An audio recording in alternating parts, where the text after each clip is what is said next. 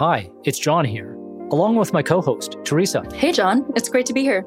And great to, air quotes, see you. Likewise. So, I have a question for you. Shoot. Do you consider yourself creative? Oh no, that is such a tough question. But you know what? I think all people are creative. We just express it in very different ways.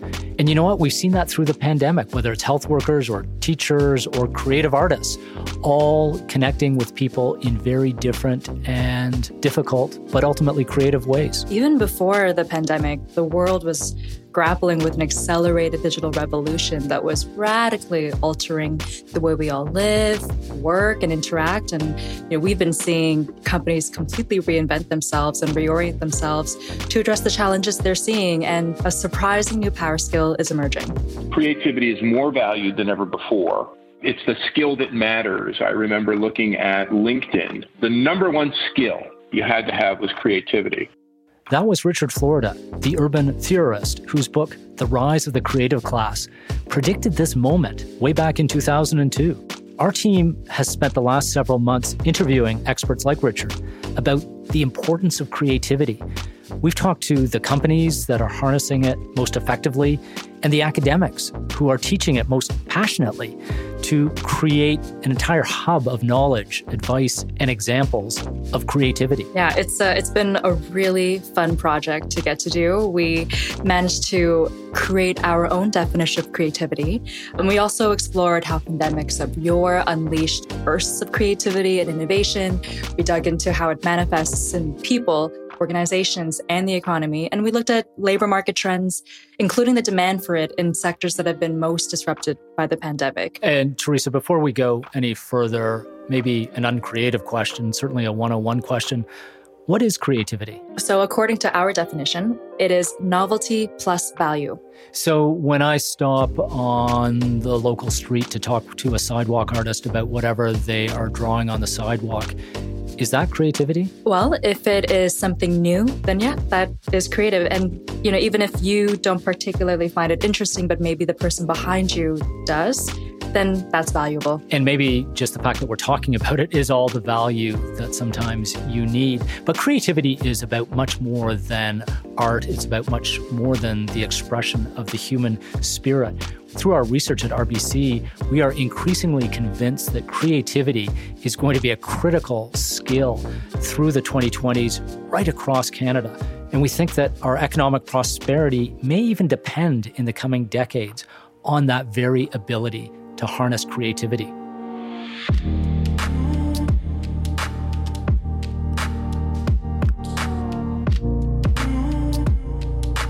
This is Disruptors, an RBC podcast. I'm your host, John Stackhouse. And I'm Theresa Do from RBC's Thought Leadership Team. And it's our pleasure to welcome you to the first episode of a special two part series on creativity.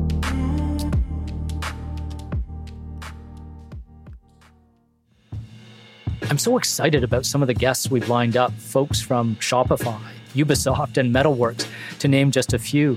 But to kick off this series of conversations, it's a real pleasure to introduce the head of a company that calls creativity its defining ideal. From set creators and costume designers to choreographers and composers, Cirque du Soleil's headquarters in Montreal is filled with craftspeople and specialists in all sorts of creative fields. Theresa, it was such a treat to sit down with Cirque's CEO, Daniel Lamarre, twice actually, since we ran into some tech issues the first time.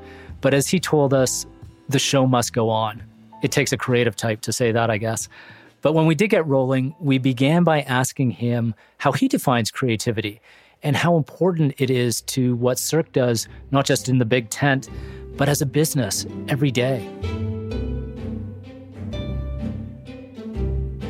Yeah, for me, creativity is the ability to make or otherwise bring into existence something new, whether a new solution to a problem, a new methodology, or a new device in our case, a new artistic show.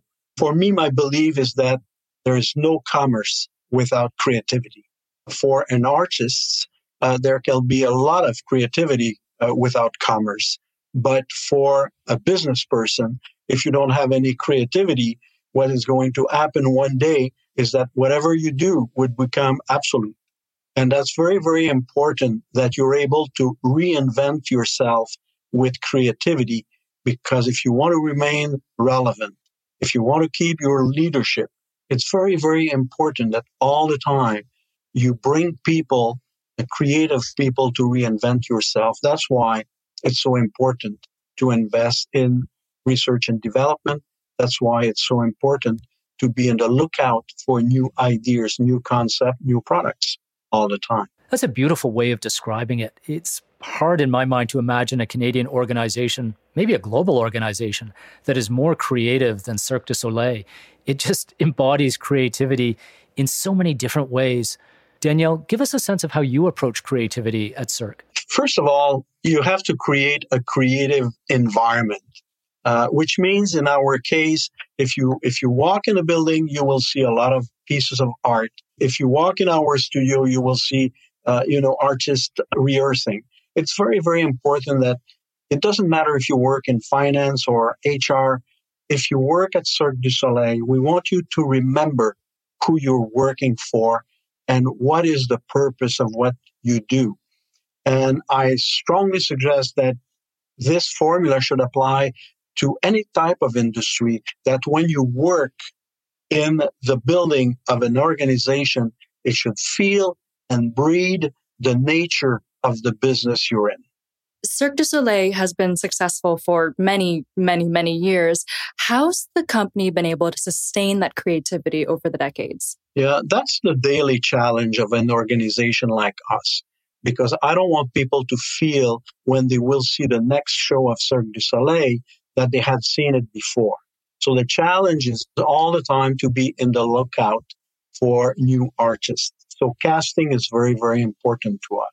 The other thing is we're always in the lookout for new technologies in order to develop new scenography, new technologies, interactivities. So all those ideas are coming out from challenging each other about new technologies, new type of act, new type of music, new type of costume.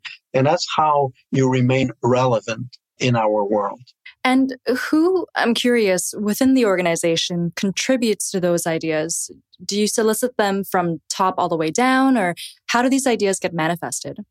Yeah, I like to think that we have 5,000 pair of eyes and ears, and we encourage our people to always feed us with something to discover.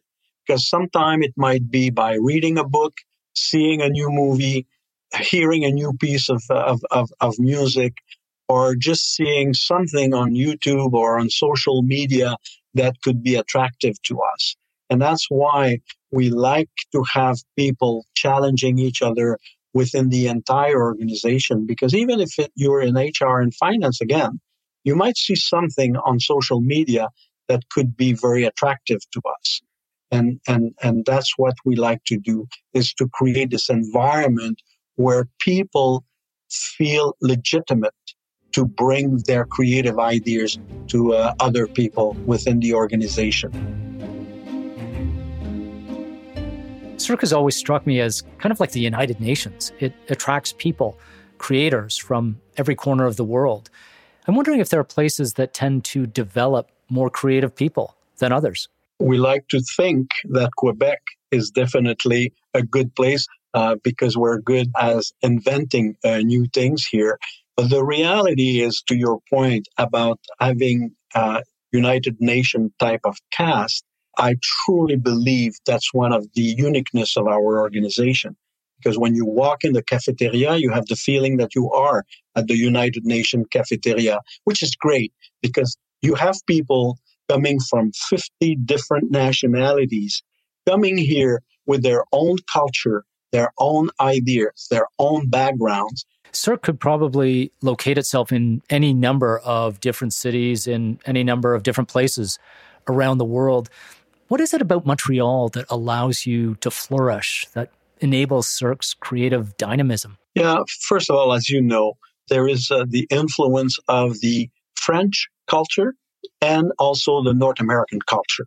They don't have the feeling that they're in Montreal. They have the feeling that, uh, as we said earlier, that there are at uh, United Nations. But more importantly, uh, foreigners feel very welcome in Canada. You have the feeling when you come in our creative studio that you're at home. And that's one of the big advantage that we have as Canadian, also as we have here in Montreal, having created a very unique artistic infrastructure that brings people from around the world to come and work with Cirque du Soleil because of the approach that we have, but also uh, because of the unique uh, facilities that we have. Hollywood is for movie. Montreal is for circus arts. And what do you think Canada needs to do to foster more of that creative energy and that artistic spirit over the next decade, especially as we come out of the pandemic? I think as a country, we're, we're still very well positioned, but we're, we're very nice. Therefore, we're too often in the shadow of our, uh, you know, U.S. Uh, neighbor. And I think uh, what we will need in the future is to be much more aggressive about affirming our culture, affirming our values, and taking a much more leadership role in the world. Which countries in the world do you think are the most creative, and where does Canada rank among them? We're the best. We're the best, uh, and and and that's the way we should be thinking. Are we the best? I have nothing to support that, but I think we should say it, and I think we should affirm that, and we should fight for that place. You know, we have created in Montreal an event which is called C2 Montreal which is uh, which is a creative event that is happening every year, and I'm one of the founder of that activity. And when we founded C2 Montreal, this idea was to become the Davos of creativity, and that's the way you can brand yourself as a country by doing some statement, creating some event that will confirm your positioning. And I'm a strong believer that we can have the brand Canada can have the brand of being the uh, the best place in the world for creators. Theresa, that's such an inspiring vision. It's a fantastic start to our series. I like the idea of an acrobat in the lobby. Uh, it is what you would expect of a circus, but it also tells you what organizations can do to inspire creativity in their own way, in their own business, but for every employee It doesn't matter if you're the bookkeeper or a frontline artist or performer walking through that front door. You can't help but feel creative and probably be inspired through the day. Mm-hmm, yeah, and it goes to show if you give people permission to be creative, they totally can be. Coloring outside the lines, I think, is the uh, the expression. We all need to do it more. Mm-hmm. What's next? So, Cirque is a company that's embodied creativity from the start, but we also wanted to hear from what you might call a quote, old economy business.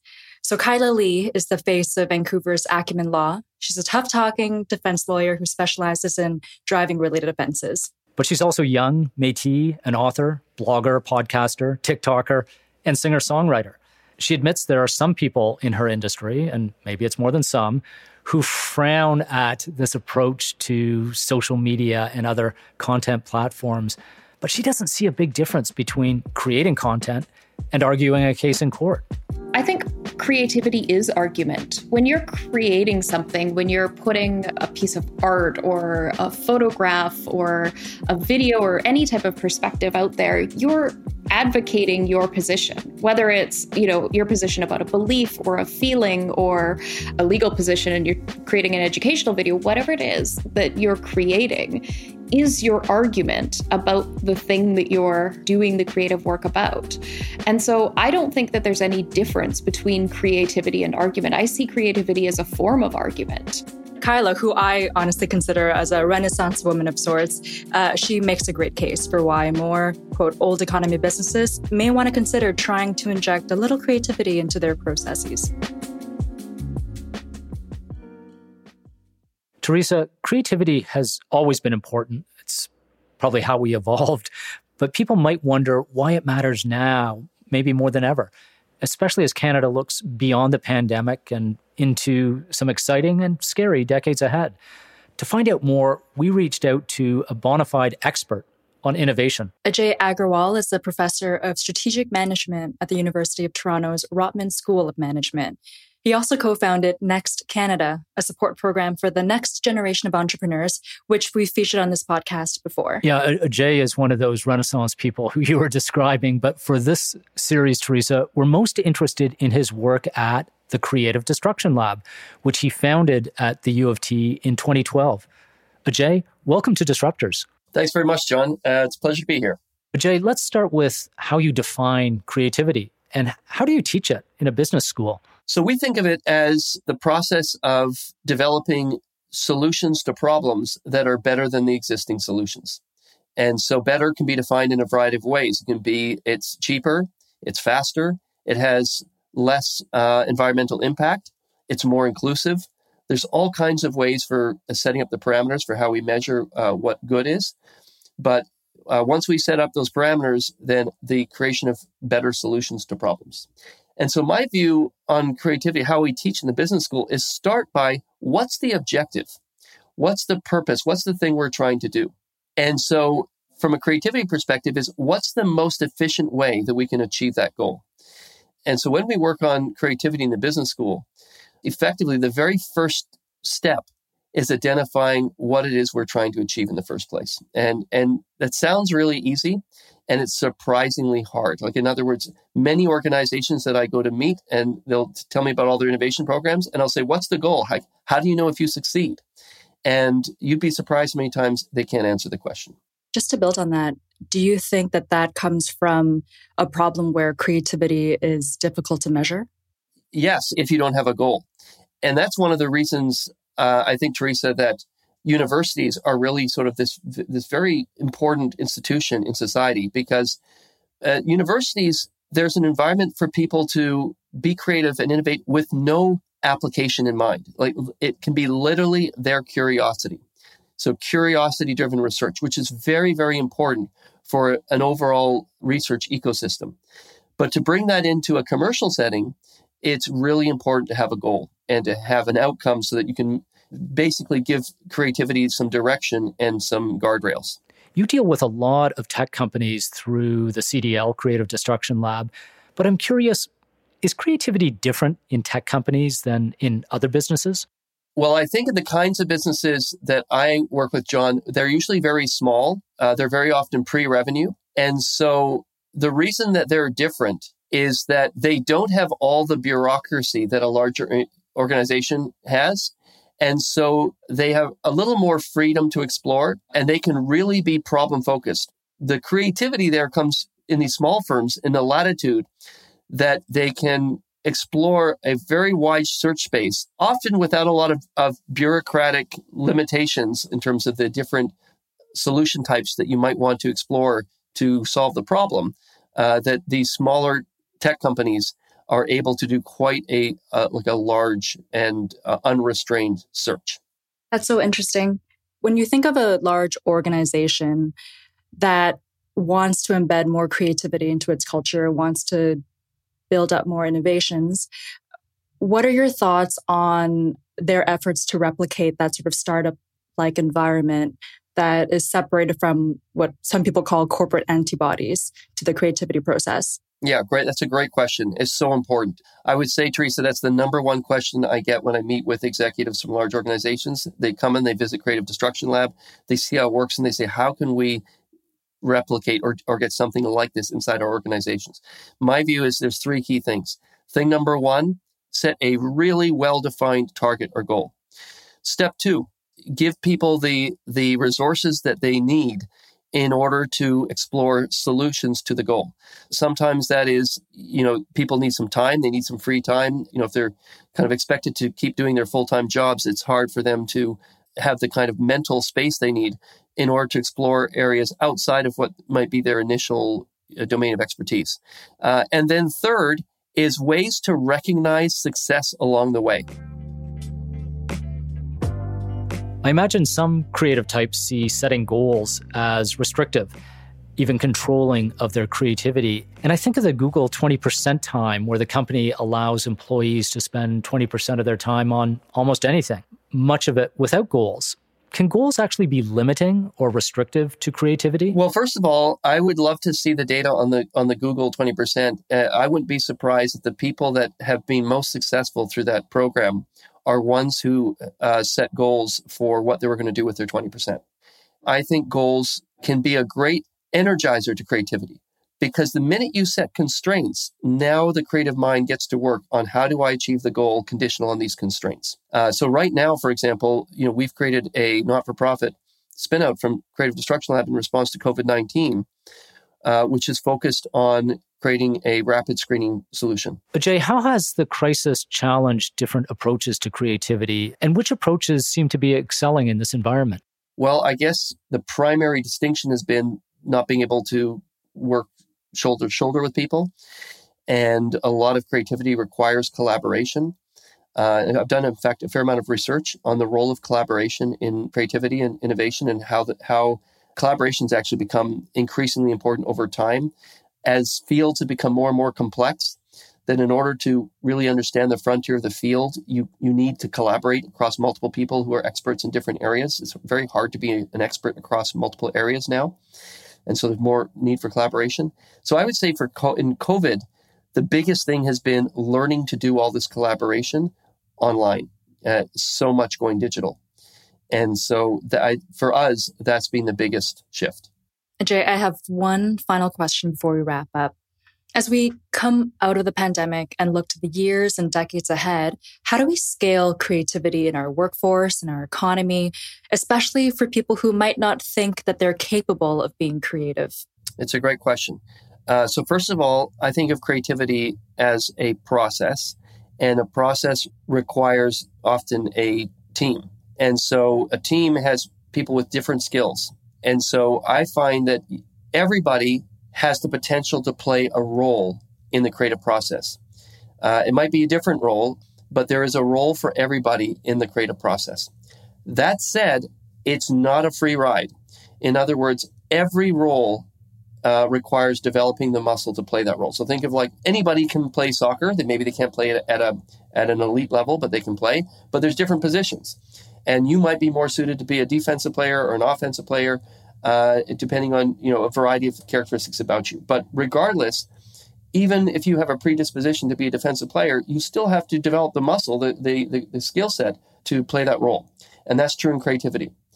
In the creative process, one of the muscles to develop is the ability to identify what assumptions am I relying on, and are those even right? And so that just is a skill, and people with practice learn to do it. And so all of a sudden, somebody who never had really thought of how to identify what are the underlying assumptions and then how do I challenge them. With some practice, they start developing the muscle to be able to do that. Jay, thanks for being on Disruptors. John, thanks for having me. It's a real pleasure to be here and uh, speak with you and Theresa. So, Theresa, as Canadians, I guess we all need to start hitting the mental gym and working out those creative muscles. I am so ready. I've been wearing yoga pants for most of the past 12 months anyway. Um, and speaking of which, we're going to chat with Lululemon in part two of the series. Uh, but to follow up on Ajay's thoughts on the role of creativity in a post COVID Canada, I want to share something we heard from Sarah Diamond. Right. That's perfect timing. Sarah is president emerita of what's called Canada's University of the Imagination, the Ontario College of Art and Design University, or OCADU, in Toronto. We had a great conversation with her about the explosion of creativity we've witnessed during the pandemic.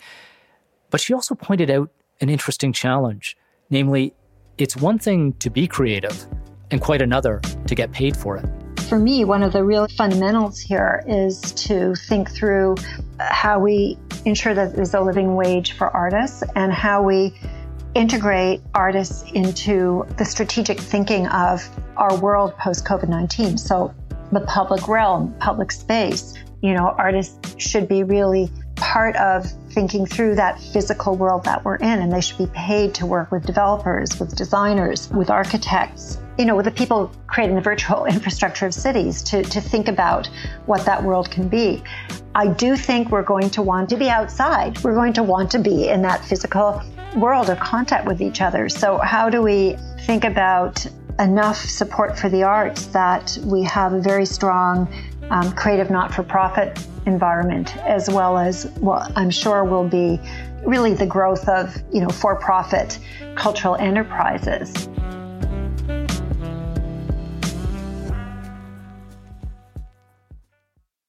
Our next guest knows a lot about the intersection of creativity and business and about the importance of supporting artists. He's an artist himself, a Canadian musical icon. At least if you're of a certain age, right, John? Uh, yeah, Theresa, I am of that age. So, Gil Moore is the drummer and vocalist of Triumph, the Mississauga based power trio founded in 1975. He's also the founder of Canada's biggest recording studio and premier entertainment art school, Metalworks. I met Gil for the first time last fall when I visited Metalworks in Mississauga, just to the west of Toronto. It's this incredible hub of creativity. And as Gil and I were walking around the music studio and then the music school and then the production centers where he develops stage concepts, but also these pioneering tech approaches to maybe how we'll see concerts in the years and decades ahead, it got us both talking about how music and more broadly creativity is not just getting us through the pandemic, it can be a real fuel for the recovery. Gil, it's great to speak with you again. Welcome to Disruptors. Nice to be here, John. Gil, Theresa has already age defined herself. So I'm going to take this question on myself and take you back to 1981, which I'm proud to remember, and a song called Magic Power, which had some of the most amazing lyrics of that time. It begins with the lines I'm young, I'm wild, and I'm free. Do you need to be young, wild, and free to be creative? Well, I don't think so. Uh, I don't think there's any any boundaries on creativity age wise. In fact, I feel more creative now than I did when I was younger, if only because I think about things more. So you're you tend to meander in your thoughts down different pathways uh, when you consider things, you know, in a more complex way. That leads to creativity, I believe. I think it's a narrow creativity when you're younger, you know, when you're really, really focused on one thing. You know, you're seeing kind of the future through a straw. I'm not saying it's bad. I think it's good. It's good to really drill down and try to get get good at, at, at something. Whatever it is, could be mathematics, it could be playing hockey. I don't care what it is. I think it's terrific to have focus, but I think over time, you need to have, you know, a, a, a bigger lens. I think that broader lens and deeper thought leads to more creativity. Although I will say that focus of youth, uh, it leads to sometimes an explosion of ideas in a small area. Gil, take us back to your youth. When did you realize you were creative? I don't know that I did. I always thought I was a pretty slow learner. Isn't that often the case with creative types? I think that's all over the map. I, I think, for example, if you have someone that's a virtuoso, which I was not, then you can see that explosive growth in, in their talent. And that it, it's kind of like a natural repository of, of creative juice that just flows. They have this mojo that the, you know, 99 out of 100 people don't have. And then you have the rest of us. You know, as, as Gordon Lightfoot once famously said, you know, it, it's it's 95% perspiration and 5% inspiration.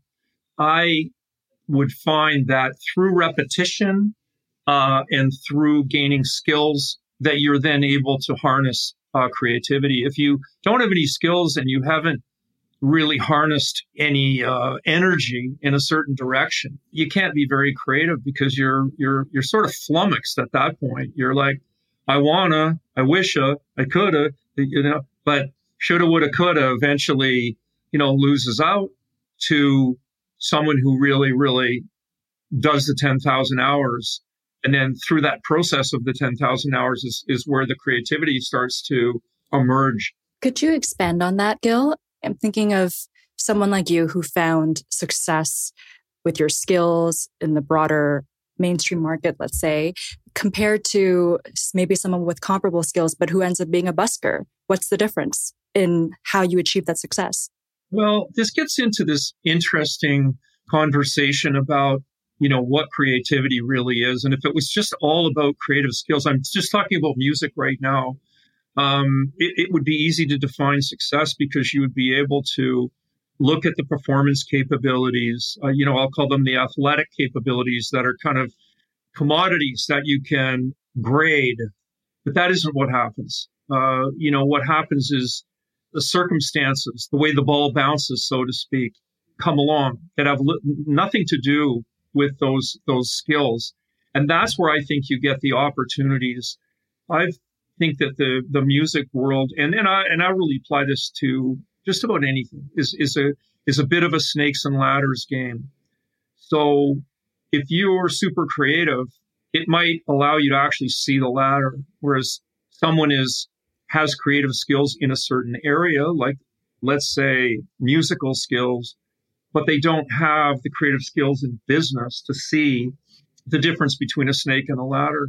So that's why I think you end up with people that are phenomenally talented, phenomenally creative, that are massive failures.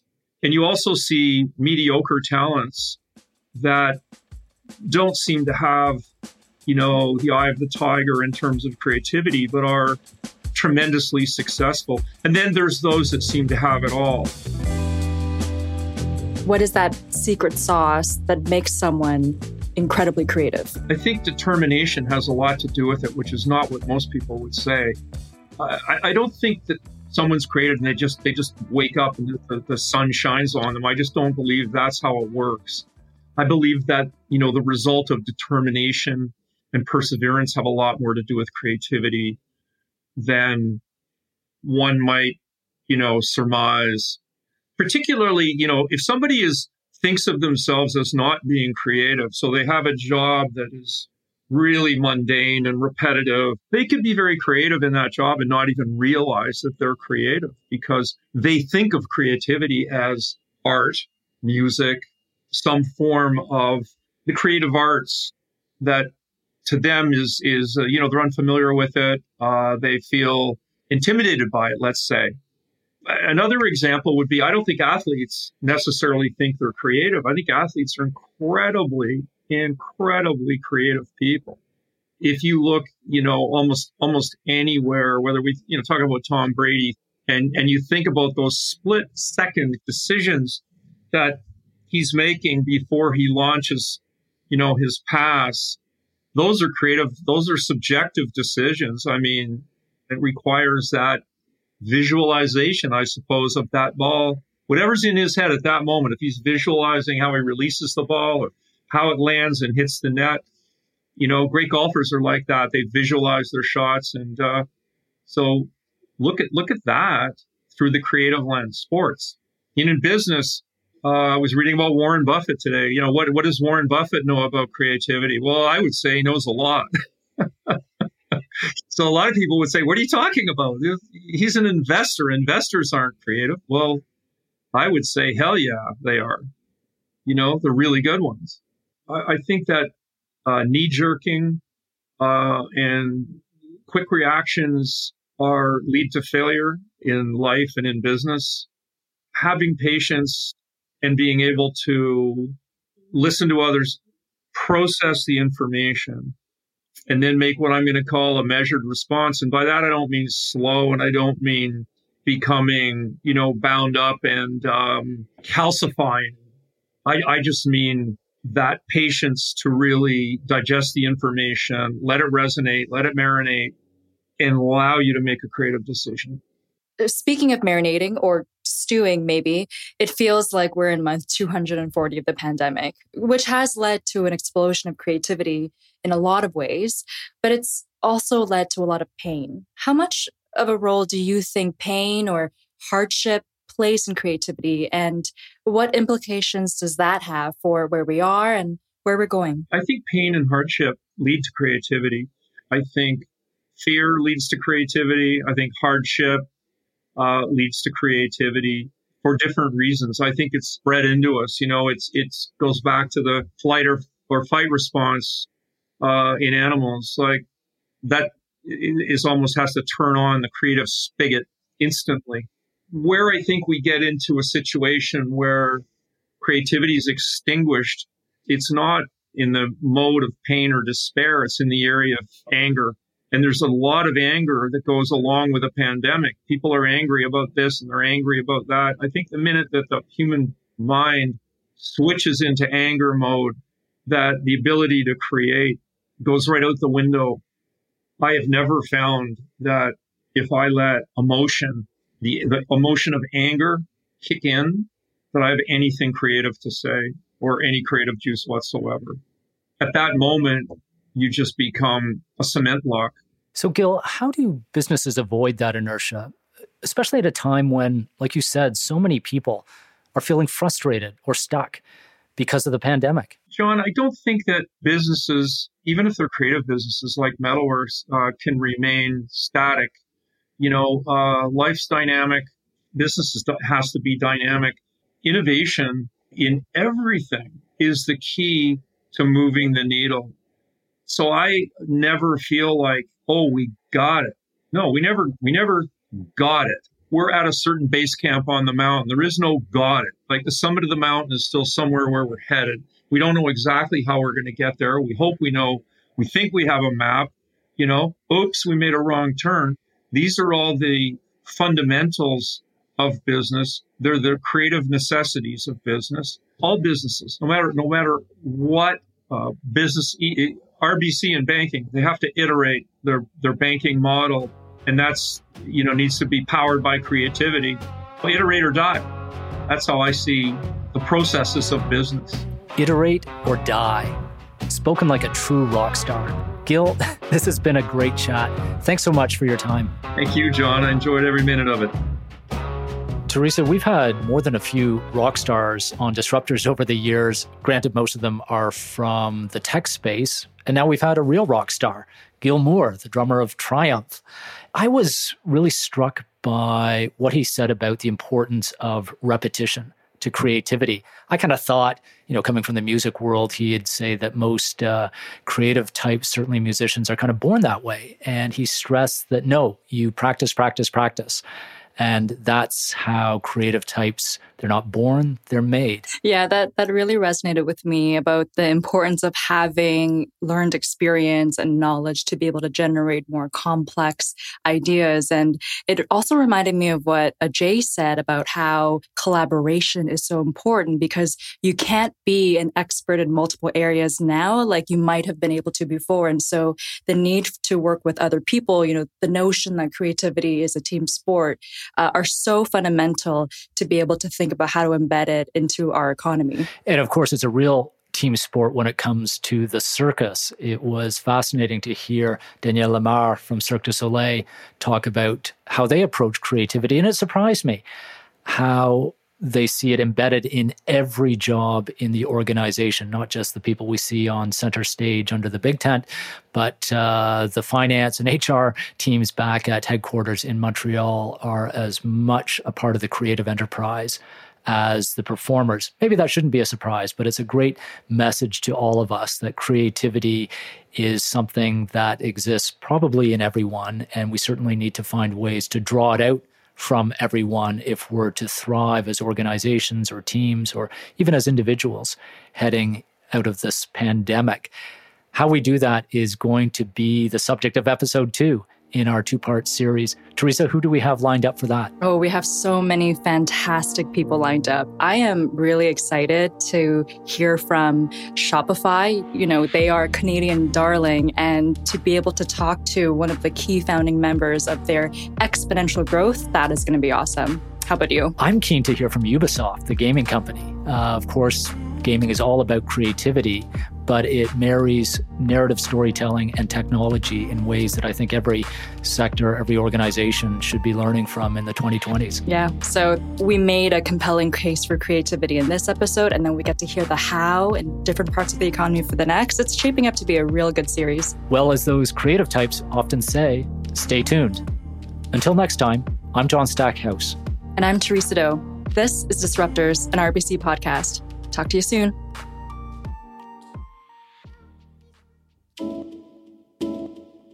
Disruptors, an RBC podcast, is created by the RBC Thought Leadership Group and does not constitute a recommendation for any organization, product, or service. It's produced and recorded by Jar Audio. For more Disruptors content, like or subscribe wherever you get your podcasts and visit rbc.com slash disruptors.